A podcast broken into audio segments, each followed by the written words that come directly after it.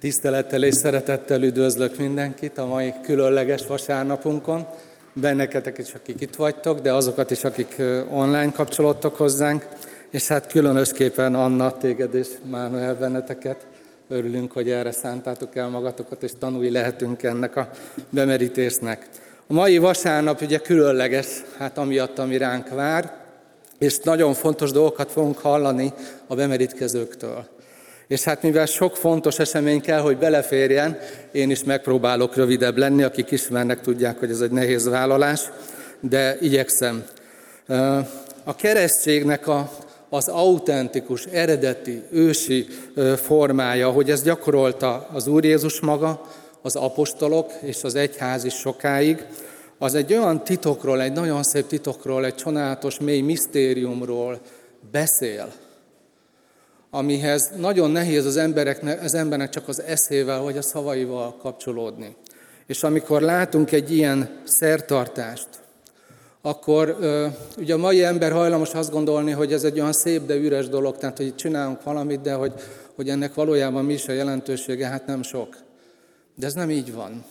A szertartásoknak a, a, a feladata, a funkciója az, hogy az embert megállítsa, felnyissa valami olyanra, ami őnála sokkal nagyobb, és segítsen neki átélni, ugye a bemerítkezők átélnek valamit. Illetve akik a tanúi vagyunk ennek, látjuk ezt, és itt vagyunk, jelen vagyunk, nekünk segítsen kapcsolódni ahhoz a titokhoz, ami sokkal nagyobb attól, mint amit látunk. Sokkal nagyobb attól, mint amit megpróbálunk a szavainkkal körülírni és leírni. Tanúi lehetünk valaminek, amikor egy ilyen esemény történik, ami arról szól, hogy hogyan kapcsolódik Isten az emberhez, és hogy mit is tesz vele. Szeretnék egy nagyon rövid részletet felolvasni az Új Szövetségből, ami erről szól, a Kolossi levélben találjátok ti is, hogyha itt a Biblia nálatok, akár hagyományos régi papíralapon, akár a telefonon egy alkalmazásban keressétek meg. Ez a Kolossi levél második fejezet 12. verse, és kérlek benteket Isten iránti tiszteletből álljuk föl, és így olvassuk ezt a rövid kis részletet az Új Szövetségből. Tehát Kolossi levél második fejezet 12. vers. A keresztségben vele együtt, mármint Jézussal együtt eltemettek benneteket, és vele együtt fel is támadtatok az Isten erejébe vetett hitáltal, aki feltámasztotta őt a halottak közül. Imádkozzunk. Úr Jézus, igen, köszönjük azt az ígéretedet, hogy ahol a Te nevedbe jönnek össze, a Te tanítványaid, Te ott leszel a lélek által és az igén keresztül. És most is ezt szeretnénk átélni, hogy minden, ami elhangzik, a bizonyságtételek, az igé hirdetés, az énekek, az imák, valahogy hozzád vonjanak bennünket, összekapcsoljanak veled bennünket. És arra vágyunk, hogy veled találkozzunk. Különösen imádkozom azokért, akik most bemerítkeznek, Annáért és Mánuelért, hogy nekik ez egy ilyen nap legyen. Egy, egy különleges közösség veled. De kérünk, hogy itt az igét is most bontsd ki mindannyiunk számára. Te tudod, hogy honnan jövünk, mi van a hátunk mögött, jó tudni, hogy napra kész vagy belőlünk. Kérünk, hogy legyen ez egy személyes üzenet is, amit itt az ige mond. Ámen. Foglaljatok helyet.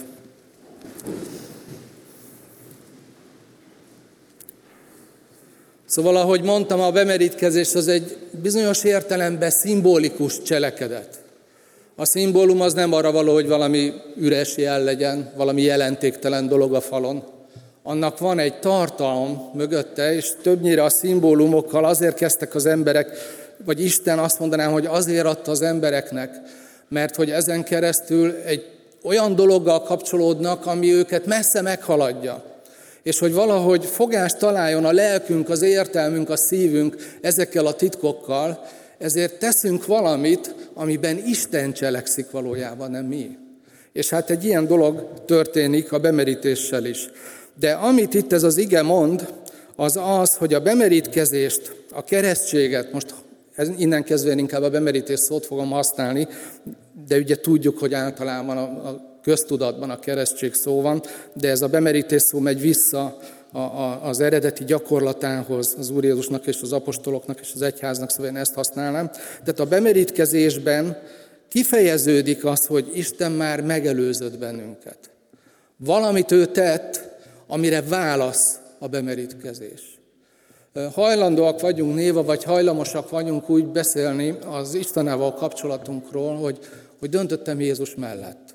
Vagy hogy döntöttem amellett, hogy bemerítkezem, és ezzel is engedelmeskedem, és őt követem. És néha háttérbe szorul az, hogy igen, igen, de ez elsősorban nem rólunk szól, nem velünk kezdődött el. Valamit Isten tett, ami megelőzött bennünket, és ami kiváltotta belőlünk a hitet, Krisztus követésre, és az engedelmességet a bemerítésre. A keresztségben vele együtt. Kire utal ez a vele együtt? Ugye, hogyha elolvassuk a kontextust is, akkor tudjuk, hogy Jézusról beszél itt Isten igéje a Kolossé levélben. Tehát a bemerítés lényegéhez akkor tudunk közel kerülni, hogyha ismerjük azt, megértjük azt, felismerjük azt, hogy miről is szól az, ami nem az emberrel kezdődött. Hogy mi az, amit Isten tett, amivel megelőzött bennünket Jézus Krisztusban. Mert a bemerítésben ez megjelenik. Na miben előzött meg Isten bennünket Jézus által? Miben volt ő a kezdeményező, amire mi választattunk? És amire válasz a bemerítés és a keresztség is. Ugye az első dolog, hogy Jézus emberé lett. Ez egy csoda. Egy, ha az ember ezen elkezd gondolkodni, mit jelent az, hogy Isten bele gyömöszölte magát a mi emberi létformánkba, azért, hogy olyan közel kerüljön hozzánk, és olyan mélyen azonosuljon velünk, amennyire csak lehet. Ennél jobban nem lehet. Az embert Isten messze meghaladja, nem tudjuk egyszerűen azt a mélységet, azt a végtelenséget, azt a dicsőséget, azt a szentséget elképzelni se. És azt tudjuk, hogy Jézusban Isten bele gyömöszölte magát az emberi létformában, és közénk jött. Egyszerűen kapcsolódott hozzánk, felvállalta a mi sorsunkat. Az az ember, aki radikálisan úgy döntött, hogy leszakad az Istenről, hogy eltávolodik tőle, és ezért elidegenedett tőle, sőt, ellenségessé vált Istennel. Erre Isten válasza az volt az ő szeretetéből, hogy közénk jött Jézusban. Hogy erre tudjon választ adni nekünk. Tudjon ebből kiutat mutatni, tudjon egy másik megoldást adni. A másik dolog, tehát Jézus azonosult velünk, fölvette magára a mi sorsunkat, amikor emberé lett. És majd ez a három dolog, amit mondani fogok, ez megjelenik a keresztségben. Figyeljünk oda annak az elemeire. A második dolog, hogy amikor emberé lett, ezt többek között azért tette, hogy szenvedjen és meghalljon helyettünk. Megint csak egy döbbenetes csodáról van szó, hogy valaki a helyünkre állt. Hogy nekünk ne kelljen odaállni amit jelent az Istentől való elszakadás, az Isten telenség ebben az értelemben, hogy az ember elvesztette azt a kapcsolatát, ami a létezésének az alapja, a centruma, hogy kapcsolódhat a teremtőjéhez, ennek következménye van. Ennek a, az elszakadásnak, lázadásnak, elidegenedésnek következménye van. Amikor az ember leválasztotta magát Istenről, kivonta magát az ő hatalma alól, akkor nem tudta igazából, hogy mi vár rá. Azt remélte, hogy a szabadság, az önrendelkezés vár rá, a kiteljesedés vár rá. Pont az ellenkezője történt, bár nem ezt gondolta, de rabjává lett annak, ami őt erre rávette, ami őt legyőzte. Egy gonosz, sötét erő az embert a hatalmába kerítette. És ennek van következménye. Azt mondja a Szentírás, hogy a bűn ezt az elidegenedést, ezt az elszakadást Istentől, ezt hívja a Biblia bűnnek, és hogy az életünk emiatt célt éveszt.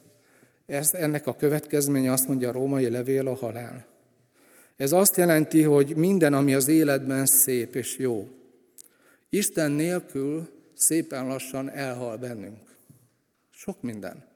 Az emberi jóság, a szeretet, a, a jóra való hajlandóság, az erkölcsiség, rengeteg dolog egyszerűen a halál martaléka lesz, és szépen lassan meghal, mint ahogy elsorvad egy rákos beteg a rákos betegsége miatt. És a végén az életet magát veszi el. És azt mondja a Szentírás, hogy Jézus többek között azért jött és vállalta mi sorsunkat, hogy ezt a következményt magára vegye, és ezzel levegye rólunk. Helyet cserélt velünk. Ez a második csoda, az ő halála, az ő szenvedése halála értünk, helyettünk, a mi érdekünkben. A harmadik csoda pedig, ami benne van a keresztségben, és majd mindjárt mondom, hogy hogyan is kapcsolódik ehhez, az pedig az, hogy Jézus feltámadt. aki ő volt, és az a szentség, az a tisztaság, ami őt jellemezte, azzal nem bírta el ez a sötét erő, ez a gonosz hatalom. Nem bírta őt ott tartani a halálba, és Jézus föltámadt, és ezzel megtörte a bűnnek, a gonoszságnak az erejét az ember fölött.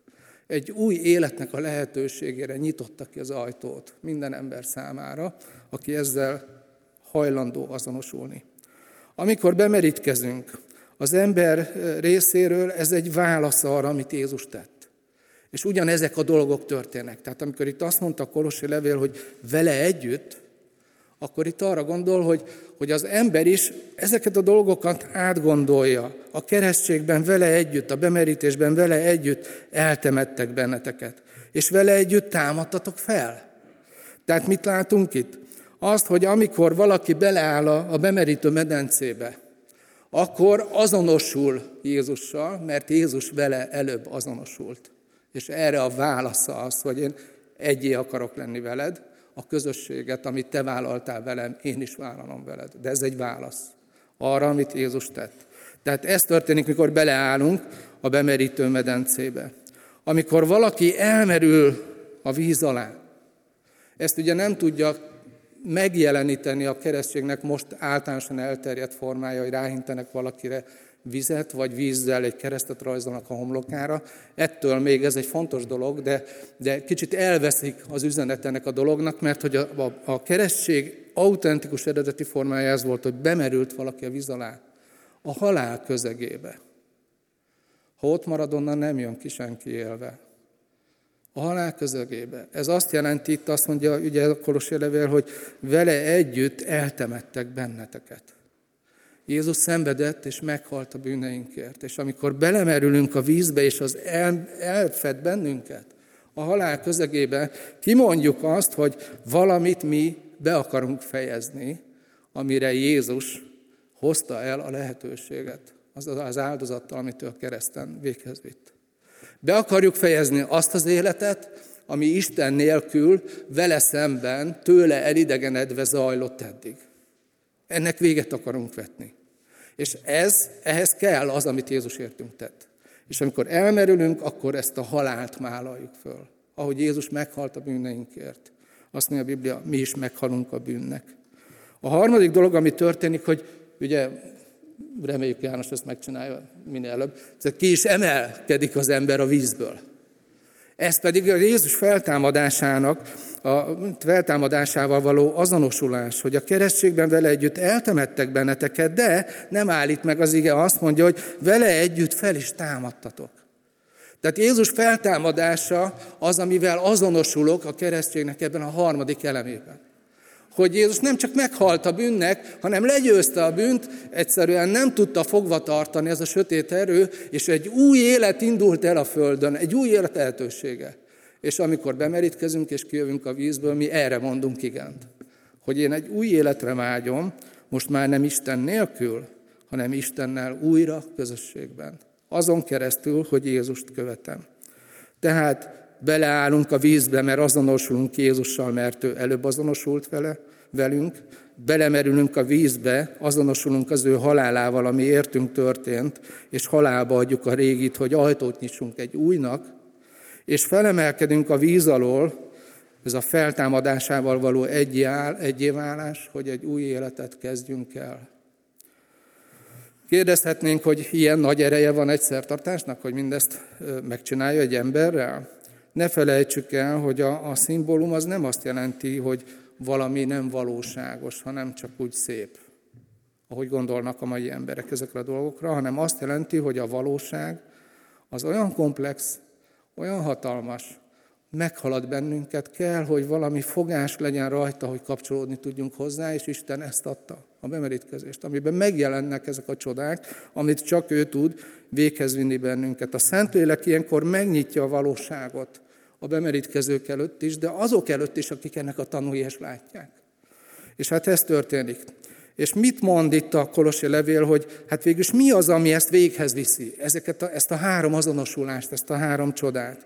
Ugye azt mondja, hogy az Isten erejébe vetett hit által. Azt mondja itt a Kolossi levél.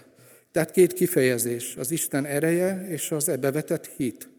Tehát a felszín mögött, amit látunk, amit mi is most észlelünk és látni fogunk, valami olyan dolog történik, amiben, vagy történt, inkább ez a pontos, amit itt most csak kiábrázol, amit Isten ereje visz véghez.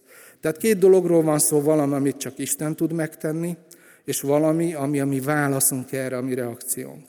Amit Isten tesz, hogy az Isten ereje az, amelyik segít fölismerni azt, hogy azonosulnunk kell Jézus Krisztussal. Ő értünk jött ide. Értünk szenvedett, halt meg, értünk támad föl. Istennek az ereje az, hogy egy ember képes a, a létezésének, az életének az alapösszefüggéseit ebben a koordinátorrendszerben újra gondolni. Az ember a természetes eszével ezek ellen lázad. De a Szentlélek munkája az Isten ereje, amikor kinyílik a szívünk erre a nagy összefüggésre. Isten ereje az, hogy az emberből előhívja a hitet, ami erre válaszol. És ez a hit ilyen szempontból Isten ajándéka. De az ember valódi válasza. Önként, szabadon válaszoljuk azt, hogy igen, Úr Jézus, köszönjük, én ezt elfogadom, ez értem történt. Én, én kapcsolódok hozzád, azonosulok veled, és elindulok, hogy téged kövesselek egy életen át, hogy helyreálljon a kapcsolatom Istennel. Tehát az Isten erejébe vetett hit által. De mit jelent ez a hit? Mit jelent hinni? Most egy nagyon egyszerű kis történetet akar elmondani, egy, egy anekdótát, amit lehet, hogy már néhányan hallottatok is valahol máshol, de segít egy kicsit a hitnek a természetét megérteni. Állítólag volt New Yorkban egy nagyon híres kötéltáncos, aki emelte a tétet. Erről készült is egy film nem olyan rég, nem tudom, hányan láttátok. Szóval mi igaz belőle, mi nem, ezt nem tudom, de van egy ilyen anekdóta, aki két felhőkarcoló között feszítette ki a kötelet.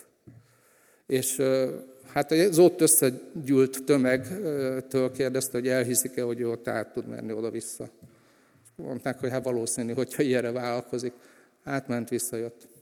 Fogott egy talicskát, rátette a kötélre, megkérdezte, hogy elhiszik-e, hogy át tudja tolni, meg vissza is tudja tolni. Azt mondták, igen. És akkor megkérdezte, hogy na és akkor ki az, aki beülne? Ha tényleg elhiszik. És akkor hát néma csend. És egyszer csak egy kisfiú megszól hátulról, hogy én. És próbálták őt visszatartani. De fölment, beült, áttolta, visszatolta, lejött. És akkor egy ott lévő ember megállította őt, és azt kérdezte tőle, hogy hát hogy lehetsz ilyen vakmerő? Kockáztattad az életedet ezzel a döntéssel. És akkor a kisfiú azt mondta, hogy én nem kockáztattam semmit, bízok benne, ő az édesapám. Ismerem. A hit az valami ilyesmi, hogy annyi mindenre vágyik az ember, és ekközben annyi mindennek a hiányát szenvedi el. És folyamatosan ott a kérdés a, a szívében, hogy, hogy mi az, ami még nem az enyém, mi az, ami hiányzik, mi ez a hiányérzet, hol találom az élet értelmét, a valódi lényeget, a szépséget, amiért érdemes itt lenni. És erre Isten válasza az volt, hogy elküldte Jézust értünk, és rábízhatjunk Istennek a, a megoldására magunkat. A bemerítés azt ábrázolja ki, hogy valakik döntöttek erről, megértették, hogy Jézus velük azonosult, és ők is azonosulnak vele. Megértették, hogy Jézus értük halt meg, és ők is halálba adják az Isten nélküli életüket, hogy egy újat kezdjenek el. És azonosulnak azzal is, hogy Jézus föltámadt, ezzel egy új élet kezdetét vette itt a Földön, és kimondták arra, hogy nekem erre az új életre van szükségem, ami nem Isten nélkül zajlik, hanem amikor helyleáll a kapcsolat a Teremtőmmel, Jézus Krisztuson keresztül. Hadd fejezzem be azzal, hogy minden bemerítés egy, egy ilyen szeretetteljes meghívás Istentől.